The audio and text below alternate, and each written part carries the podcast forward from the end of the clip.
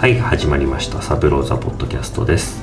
サブローザポッドキャストでは私ホーダウンの映像ディレクターフリアクランドがホストとなって映像メディアアート視覚芸術の分野を中心に毎回さまざまなゲストを迎え作品に関する裏側やルーツなど雑談を交えながらトークしていきます。今回は映像ディレクターそして映像作家の田島太夫さんに来ていただきました。よろしくお願いします。よろしくお願いします。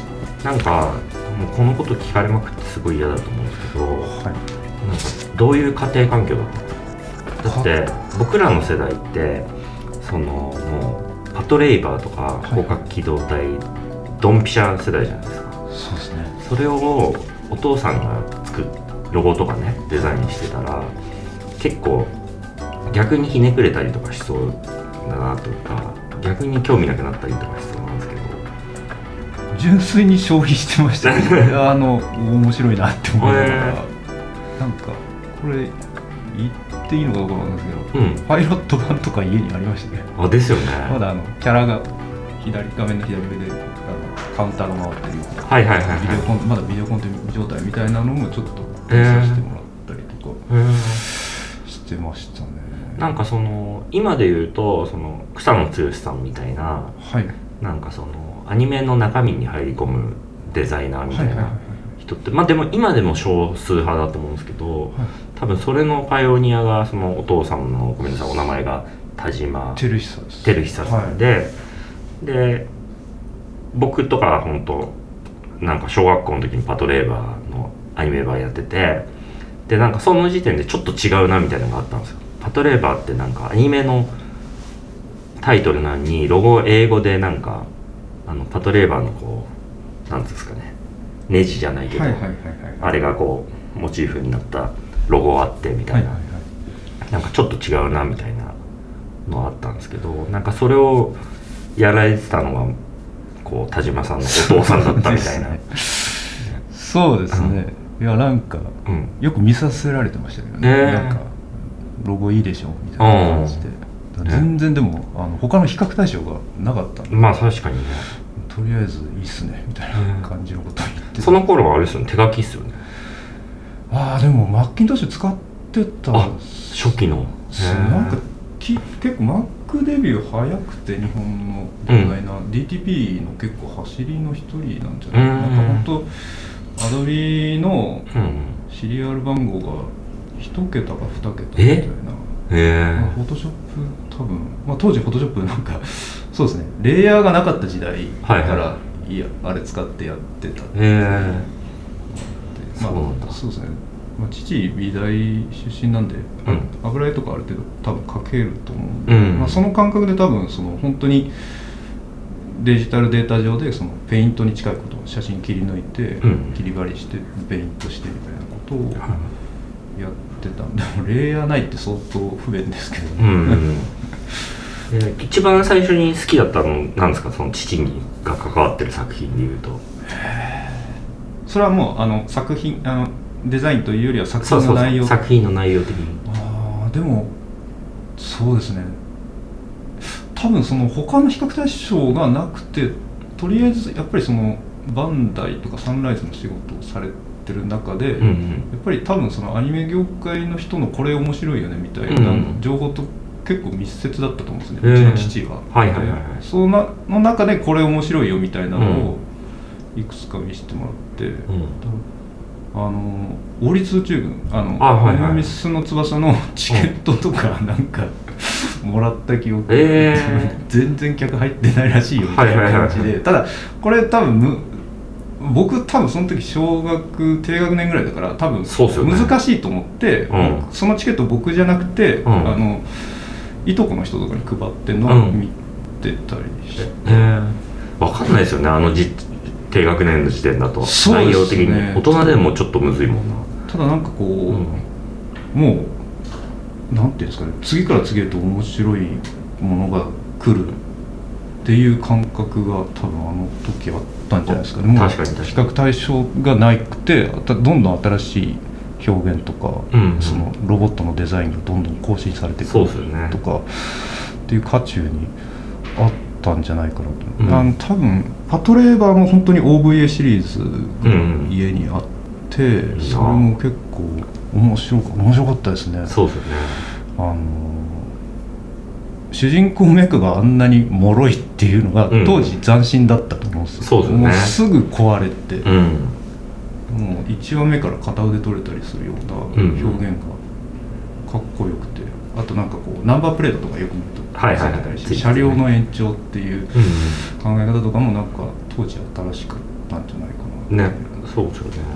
なんかパトレーバーでいうとなんか本当にそのデザインさっき言ったみたいにデザインもなんかおしゃれだしそうですね。で音楽もまあ河合健二ではいはいはいはい。おしゃれでなんか本当90年代から2000年前半にかけてなんかもうニュースとかでいまだにパトレーバーの曲 BGM で使われてるみたいな あったし。河合さんの曲そうですね、うん。劇場版の曲とかすごくいいですよね、うん、で声優もみんなうまいしみたいな、はいはいはい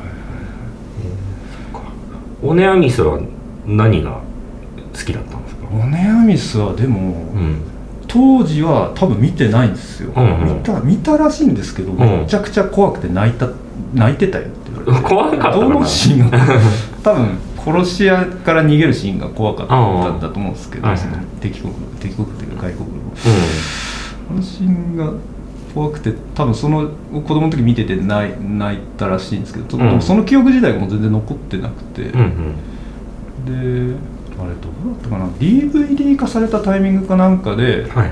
なんとなく見たらん。めちゃくちゃ面白かったっていう、そう世界観の作り込みですかね。もううん。徹底的に、あの架空の世界を作り込むっていう、うんうん。あの細かさというんですかね、うん。そのでそうですね。あれはやっぱり見るたんびに発見があるぐらいようん。くできてる、なかないんじゃないですかね。音楽も坂本龍一だしそうですね、うそうです。曲もいいし、んうん。なんかオープニングのあの大事あの筆記体みたいな、はいはい。はいうんあの感じとかもめちゃくちゃかっこいいし、そっかオネアミスの翼もお父さんのデザイン？いえあれああれは違う？やってないですやってないです多分やってないはずです、多分そのバンダイつながりだと思うんですね、バンダイつながりで、やっぱりいいアニメコンテンツみたいなのが多分業界内で巡ると思うんですよね、うんうん。これ面白いんだけど全然誰も見てないんだようんうん。ねみたいなのがこうポロポロと多分 情報として入ってくると思うんですよ、そうちに。その中の一個だったと思います、でも僕らの世代だとそれこそ小学校低学年とかあの SD ガンダム BB 戦士じゃないですか。はいはいはいそれは好きじゃなかったんですか？いやあれも好きでしたよ。全然だからまんべんなく消費してたと思います、はい。BB 戦士も、うん。いや買ってたし、うんうん。そうですねプラモ屋うん。そうですねテレビゲームハマる前はやっぱりプラモ屋さんによく通ってたなって気がしますね、うん。多分500円とかそれぐらいで買えるプはいラモとかはいそうですね。BB 選手ねだったと思うんですけどね。あと普通にあの今あれですかね。HG とか LG とか、はいはい。あのガンプラですね、はいガンプラの多分僕リアルタイムだとあのポケットの中の戦争ですね。ポケ戦ですね。大好き。いわゆる、うん。えー磯光雄ね。磯光あ監督さん。あの作画があのあ。あれですよね。あの電脳コイルのあそうなんですか？監督が作画であのオープニングのあの南極だか北極だかの襲撃シーンの作画磯光雄あそうなんですか？あそこめちゃくちゃかっこいいめちゃめちゃかっこいい。あそこ何回も見てましたね。であのズゴックいいかな。あのはい水色の手の長いズゴック出てきて。あれハイゴックだっけ？なんかあれプラモ作りましたね僕も。作りましたね。あれ作りますよね。水淵豊さんのデザイン。うんうん泉さん。はい。そうですよね。あれめちゃくちゃ家に来たりとかしないんですか？そういう人が泉さんとか。水淵さんは、うん。ちょっと前にツイッターかなんかで書いてたんですけど、はい。あのパトレーバーの劇場版のはい。1位の、多分あれ試写会だと思うんですけど、はいはいはい。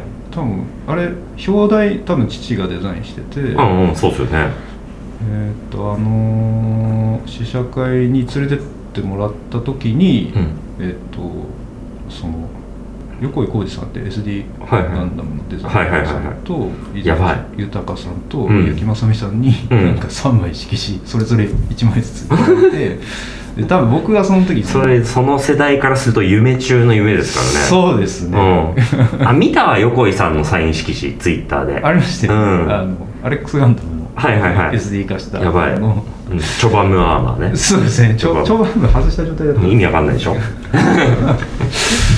かそのお三方にサインいただいた。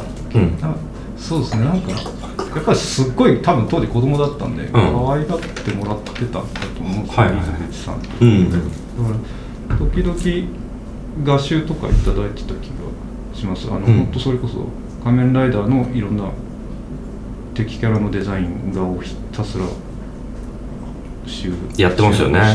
そうですね、はい。あの画集とか。ネオスじゃないですかね多分。画集のタイトル、うん、持ってます。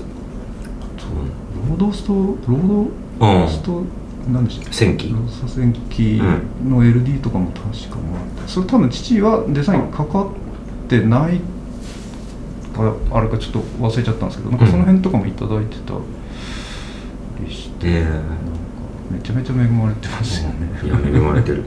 なんか僕そのあの横井さんはなんかすげえなんか結構大々的な再評価みたいなのがあってしかるべき人なんじゃないかなって思うんですよね。あんまりあどうなんですかね。あんまり追いかけてないっていうのもあるかなっていう言い方すると失礼かもしれないですけど、なんかもう僕らの世代は直撃だった。ですよねで多分その当時何で作ったか分かんないけど多分時代的には本当手書きでかつ本当なんならスプレーとかで仕上げてたりとかするじゃないですか、はいはいおそらく。なんかあのテクスチャー本当すごいなっていうかはいはいなんかそのもちろん空山はじめみたいなスプレーワークはいはいはい。あるけどなんか SD であのなんか立体的な立体感のある光沢物みたいなのってあの人しかなんかやってない表現だったから。確かに言われてみればそうですよね。なんか原画とか欲しいなとか思います。めちゃめちゃありそうですけど。でも僕いただいたサインもちゃんとよく見ると鉛筆で下書きとかああ。されてたりしてちええ。ゃんと,、丁寧に書かれてええるなんんですよね。か横井さんなんかあと僕すごい好きだったのがあのそれこそ OVA とかのオープニングのあのエモーションの わかるでしょ？あわかります。あのモアイの。モアイのロゴ。あれめちゃくちゃテンション上がらなかったですか？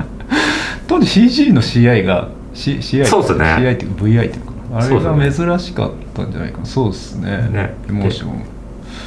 音楽めっちゃいいしこう 3D のグリッドの地平線出てきて モアイがわーンって出てくるっていうあれ見ると当時のアニメのオープニング、ま、オープニングってまずあれですよ。そうそう。あそこから始まる感じです。でもうあそこの後絶対楽しいやつが来るっていうのは分かってるかああなんかななんかそうでしたね。そう。必ずそううちがそのレーザーディスクだったんで、まあ、結構高画質でらはいはいはい。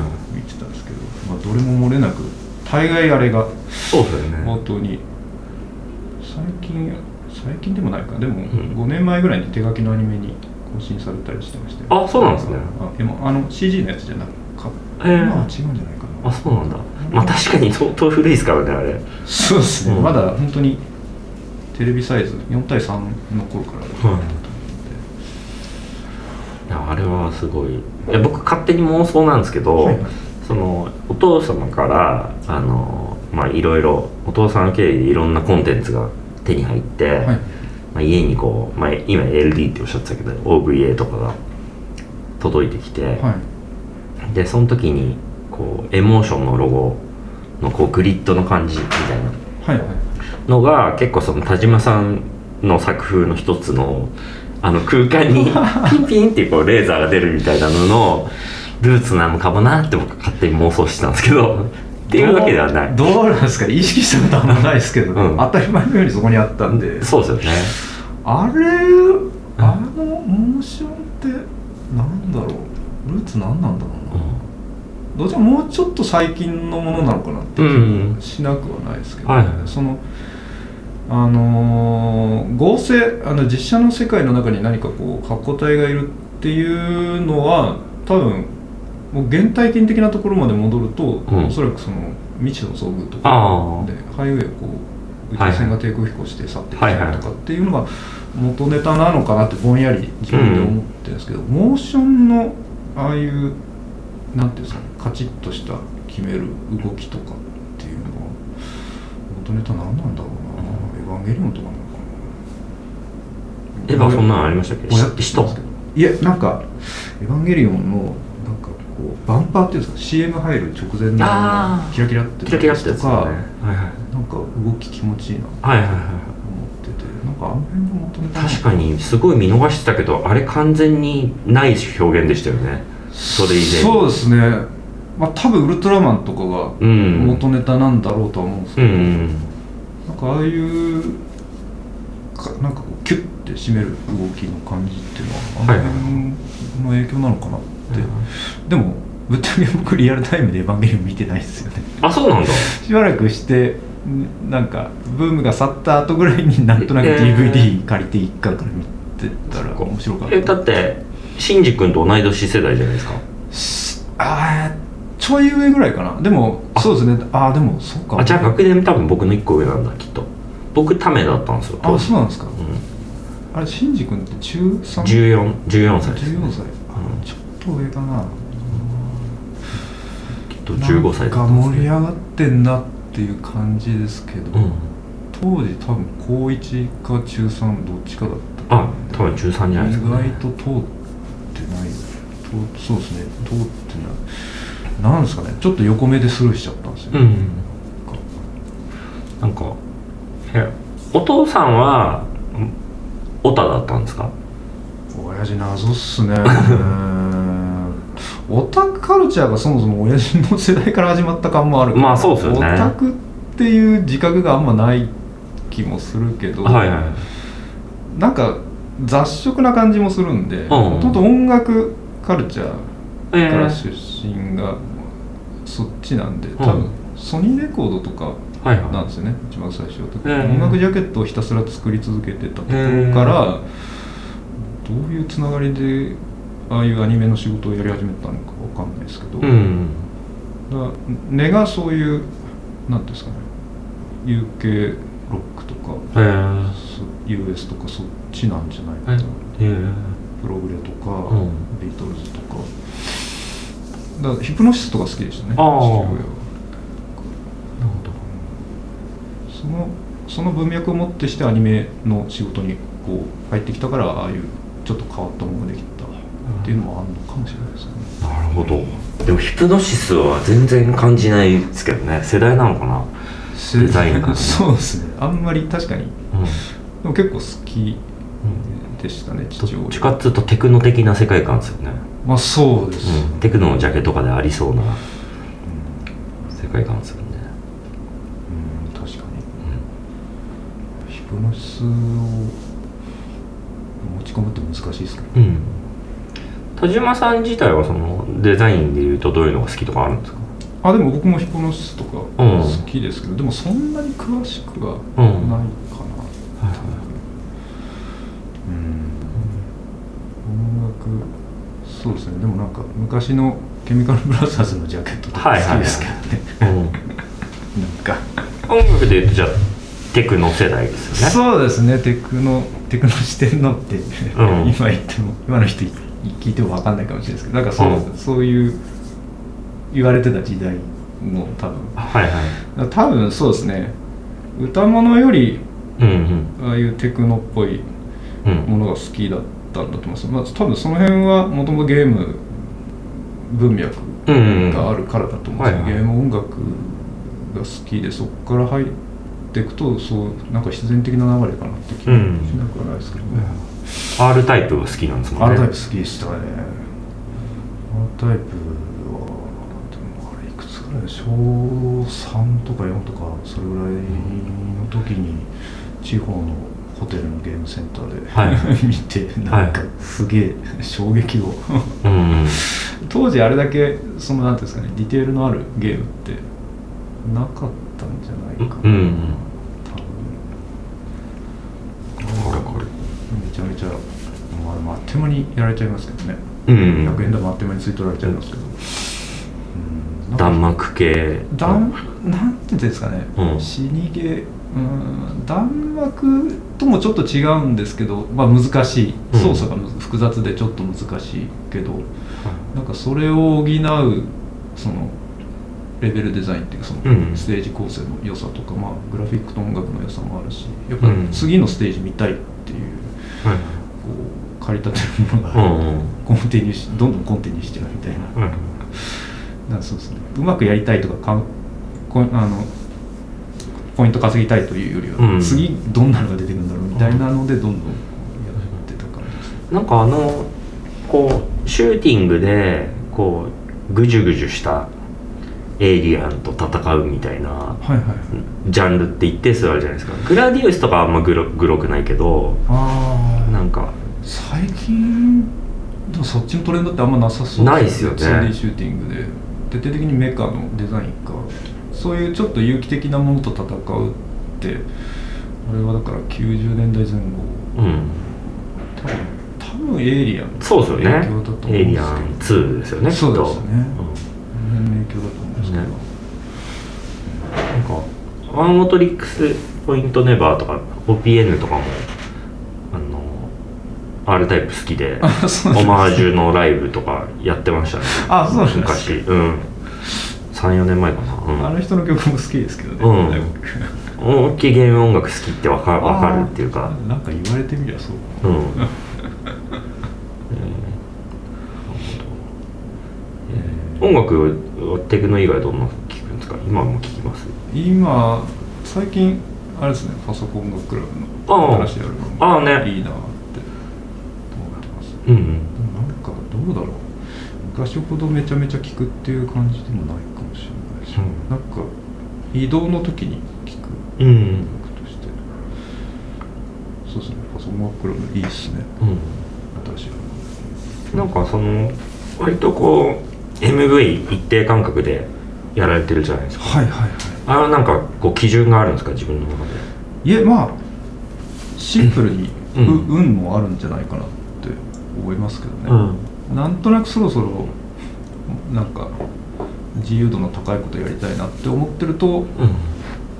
いいタイミングでお声がけていただくみたいな、はい。まあ基本的にはその仕事がそんな忙しくなくて自分の中でやる気がある時うんうんうにん。やるぐらいな感覚でいいかなとはうんうん。思ってるんですけど、でも年一以上ぐらいで作ってますよねね、ちょうど年一ぐらいじゃないですか。ね、うん。なんかまあでもそれは本当にシンプルに運がいいんだと思います、うん。その曲的にもなんか自分にはまるうん。曲が多かったりするので、はい。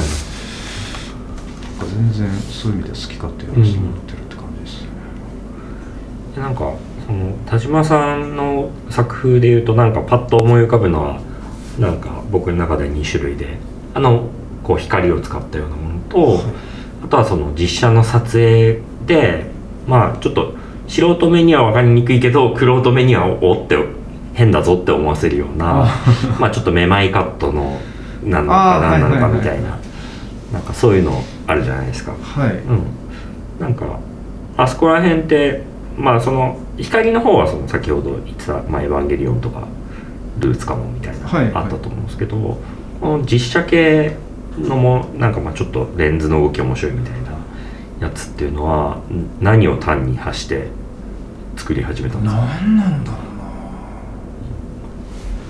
うな。あ動きがですか？そうそうそう。ディテールとしてその街並みがいいなって思うのは、うん多分あの大島室さんのあのパト1の影響とかパト2とかはいはいはい。あの影響は多分あるとは、言われてみればそうですね。なるほど、まあ、あると思うんですけど。あただなんかこう、うん。ああいうなんですかね。ああいう街並みのその美しさみたいなのは、いいんだけどそれだけだとこう牽引力不足というか、うん。特にミュージックビデオみたいなちょっとこう前にこう引っ張っていかなきゃいけない力映像に力が必要な時には、うん綺麗だけだと成り立たないことがあるんで、うんああいう景色をどうやったらもっと牽引力のある映像にできるかっていうとやっぱすごく特殊なカメラワークなんだろうなみたいな。うんで元ネタがあるかないかわかんないですけどなんとなくその中心にあるものを起点に回り込む動きっていうのはぼんやり好きだった。あそうですよね。ただこれの元ネタが何なのか僕もよくわかんないですけど、うん。多分多分でも時々映画とかでそういうカットってあると思うんですけど、ますね、なんかあれだけひたすらあの動きがすごい気持ちいいんで、うん。あれだけであれだけがずっと続く映像あったら全然見れるようなっていうのがなんかまあ自分的にもあったんでおそらくそれを実行してみた、うん。ただだから難しいですよね。多分その一番最初にああいう表現やったのって、うん。あのトービーツさんのうんうん。朝ダンのミュージックビデオだったと思うんですけど、うんあれも多分ほぼ偶然できたみたいな。へなんとなくこう車窓から撮った街の映像みたいなのが、えうん。あの前のタングラムのはい。先輩の明石さんの素材いっぱいあって、うん。でなんか自由に使っていいよって言われて、うん。でで試しにそれをつなげてあの拡大縮小みたいなここう編集で遊んでたら、うん。なんか意外と面白い動きになるっていうか、うんうんななんかだんだん理屈が分かってきたってういうんうん。それでそうですね。なんかこう回り込む動きは当時はその全然あのジンバルとかが大掛かりなものしかなくて、うんうん。使いにくかったんで車の窓から回り込むその角を曲がる時に、はいはい。その回る方向に向けてカメラを回る回すみたいな。回すみたいなやるとああいう動きになるってへいうーそうですね車で一回やったりしてました、え。ー社長に運転してもらあって。え長倉さんがそうですね運転して中さんが運転して。当時は明石さんにあの、うん。カメラを回して三脚車内に三脚立てて、はい。と撮影するっていう。ねはいはいそうなんだ。そういうやり方だった。そうですね。最初はちょっと偶然でああいう動きっていう。たもともと多分そのトーフィッツさんの、うん。えっとサマソニに出た時の VJ が最初のああそうなんですね依頼だったんですけどそこであの VJ 用に作ってたら意外とその表現が面白いってことに気づいて、ん。これ一本ミュージックビデオにしていいですかっていうこっちから企画持ち込んでやらせてもらった感じです、なるほどでパソコン音楽クラブの0時の街はそれの手持ちバージョンみたいなそうですね、ん。あのこれはお二人から直接ご依頼いただいて、うん。なんか街をテーマにしたアルバムを作るんで、うん。よかったら作ってもらえますかって言われて、うん。そうですね。なんかアルバム全部聴いた時の印象がもうちょっとこうなんですかね車で巡るというよりはこう歩歩いて巡るとか、うん。自転車で巡るとかそれぐらいの規模感の世界観だったんで、そういう意味でちょっとこうスケール感もうちょっと千葉小さめにしてうん。回り込む動きに今度もうもう一段こう特化した感じでやうんったらもう面白いかなっていう。うん。で当時その運運が良くてその DJI とかのそのいろいろジンバルがうんだんだんこう豊富に出てきたタイミングだったんで、なんかそういう機材の追い風もあったうん。りして。作れた感じですね、これカメラ自分で回してるんですか？そうですね全カット。えー、あ自分ですやそうでかってます。なんかその制作はいつもどうしてるんですか？そのだから制作の人は誰かいるのかそれとも本当自分で全部？あこれ知り合いの制作さんに相談して。うんうん。さすがにそうですね。あの風景だけだったら僕一人でうん。あちこち撮れるんですけどうん。さすがに今回そうですね。あの真ん中に女優さん置いた方が多分うん。絵持ち絵が持つと思ったんで、はいあのそうですね。ひ一人フリーの浜本さんっていううん。制作の人に相談して、うんあのロケ日を3日ぐらいかな、うん。うん3日4日ぐらい使って。でモデルとか探してもらってみたいな。モデルさんそうですね。モデルさんはでもこの人がいいんじゃない、あの以前お仕事されたうん。あお仕事したことある女優さんなんですけど、なんかこの人い雰囲気良さ合いそうだなと思ったん。で、お願いして。ところですね。であそっか。これそうだね。ジンバル以外にもその機材を一回作るっていうことをやったりしてましたね。パソコン楽クラブはえー、あのー一応ほとんどがあの DJI のジンバルとうん 5D のマジックランタンで回してるんですけど、うん。部分的にその写真の連番をぐるって回り込むっていうパートがあって、あー。そこはあのーこれなんか別のウェブのメディアで話したことあるんですけど、うん。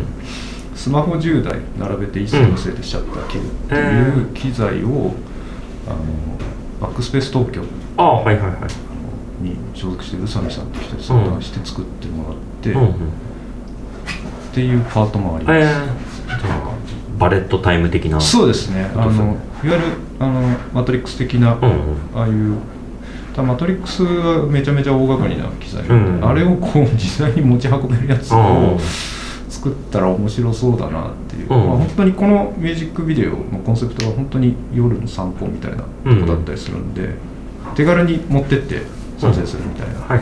でそればっかりはさすがに僕一人じゃできないんで、うん。スタッフ34人ぐらいでうん。一日巡るっていううん。ことにしてましたね、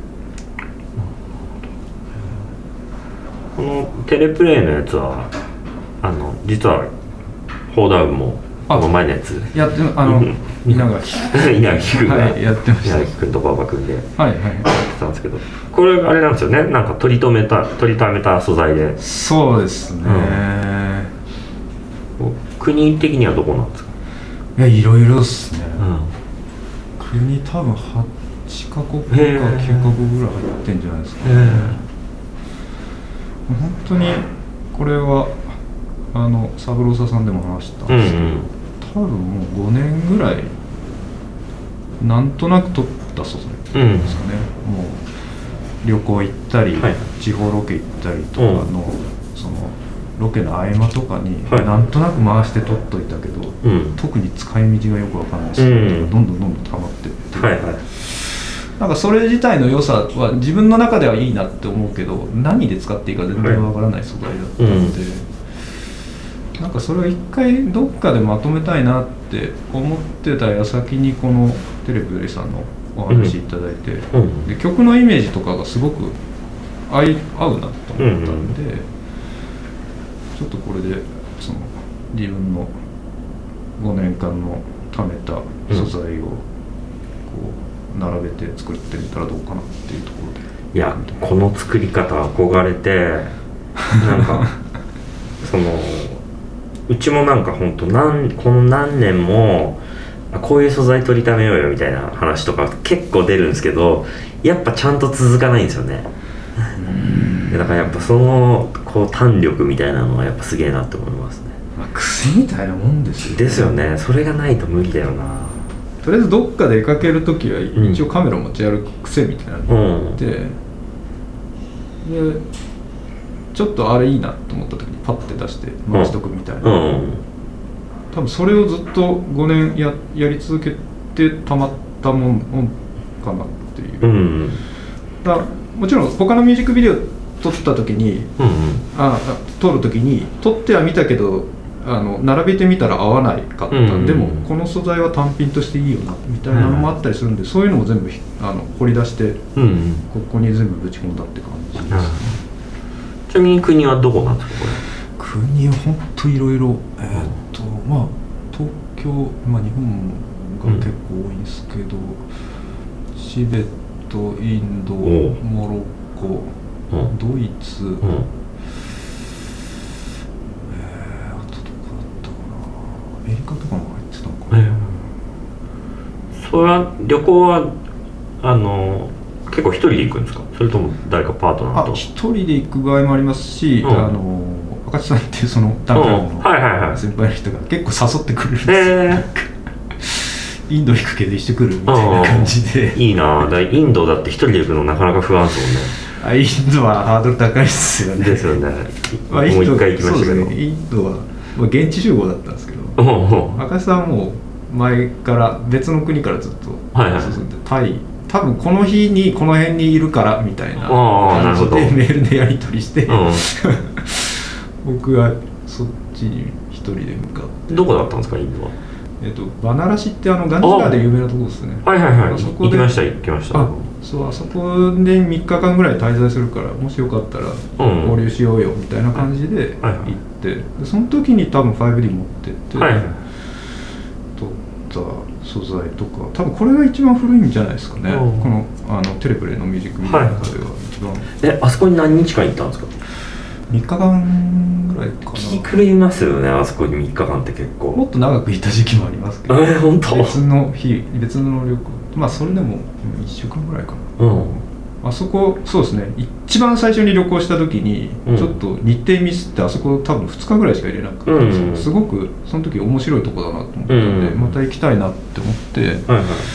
まあ、なんかインド旅行って言うととりあえずあそこ行くみたいなうんうん。ノリにはなってますけどね、はいはいいや赤井さん本当すごいのはあの、うん。娘さんと奥さんとうん。3人でうん。旅行されてるんですけど、子供が多分まだ当時幼稚園とかだえったんですよね。ー、幼稚園でインド連れてく？そうですね。やばすぎる。その子供どんな子なんだろうな。どうなるんですかね、ねえすごいな。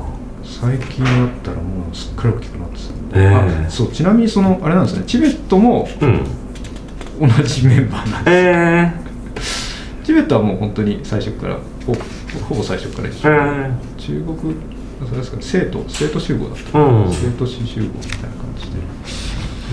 ー、なんかあれも赤地家は別ルートで行ったんだけど飛行機が飛ばないかなんかで僕だけ一日セットで過ごすみたいな感じでしたね、いいななんかそんなそうなんですよ。先なんかこう非現実的な非現実っていうと言い方おかしいですけど、ちょっとこう、うん。飛躍したところにうん。なんか企画してくれるって、はいはい。めちゃめちゃ楽ですよね、うん。行きますって言えば、うん。お金だけ出せば全然。いや僕結構一人でバナナラッシュはなかなか食らいましたよダメージをいやーそこはなかなかもう毎日なんか一番最初行った時とか毎日地元の人と喧嘩してた なんか絡まれてそうそうですよ。ね どこまで本当か分かんないですけど、うん。急にそのインドのその地元のお兄ちゃんかなんかうん。肩掴まれて、うん。あそこに見えるあの牛いるだろ、うん。あれあんま近づかない方がいいぞ、うん。あいつなも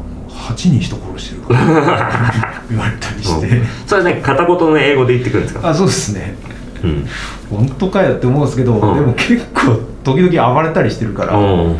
あながち嘘でもないみたいな。野犬もすごいですしね、うん。あそう実際猿に襲われましたからああ猿いますよね。そうですね。あのバルコニーであの赤チケと、うん。その スイカとか切って食べてた、うん。猿が寄ってきて、うん。トラベルみたいな。途中から襲われましたけどね、うん。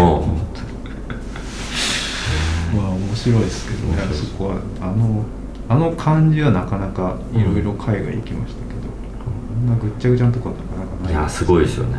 インドなんかみんな言うことだけどい行ったら本当に行ってる最中はもう早く帰りたいと思うけどあ帰ってきてからまた行きたいって思うっていうなりますよね。ね。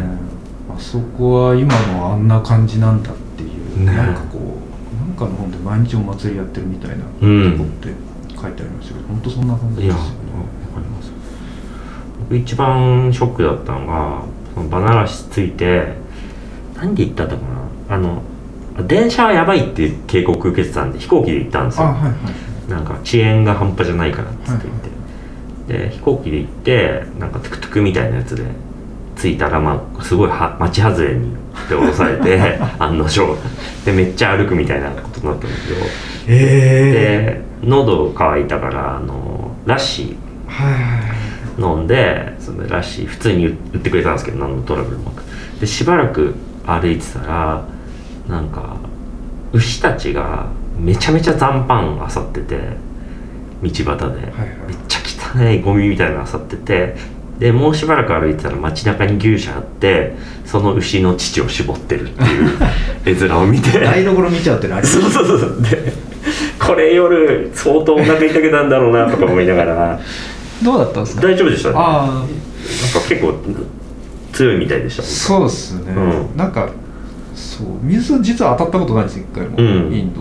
で昔エジプト行った時大変なことになったんですよ、うんうん。もしかするとそれで免疫ついたのまあ、うん。それも相当子供の時だったからな、そうそう意外と僕も当たったことなくて、まあ、めちゃくちゃ注意するっていうのがあるんですよね、もう水はやっぱ徹底的にペットボトルから取るみたいなでもなんかユダーンさんとかはやっぱ南インドに行った方がいいよってすごい言うからちょっといつか行ってみたいんですけどそうですね。南は僕も行ったことないんですけど、ね。よすいい。もうちょっと穏やかね穏やからしいですね。人もすごいいいって言いますよね。北は本当過酷だよってね。言われまあでも北は北の良さありますからね。本当に好きで。でもなんか3回行ってますけど。こう本当にそのインド行った後にあのアルファベット社あの Google のアルファベット社の社長とかインド人っていうのがすごい納得いったっていうかああの世界でこうサバイブできる人は多分強いなみたいな。金持ちは金持ちコミュニティエグそうな気まあまあそうですよなんねかでもどうなんですかね。バナナシになんかその感じは全然ないですね そうですね。どうなんだろう。なでもそのあっちの何でしたっけ映画で有名なえっ、とボボムンバイ。ムンバイか、うん。あの辺はすごいハイテク都市みたいなね。こと、まああっちは行ったことないんで全然わかんないですけど、本当に行ってみればまあちょっと田舎の方しか北インド好きですって言いつつ田舎しかあんま巡ったことないんでう。ん、うん、他はインド以外で良かった場所って？モロッコだから良かったです、ん。ただかあれですねあのまあこれ一人旅あるあるのかもしれないですけどうん。日程をこう過酷にしすぎてほとんどバスの中で過ごすみたいな。あわかる。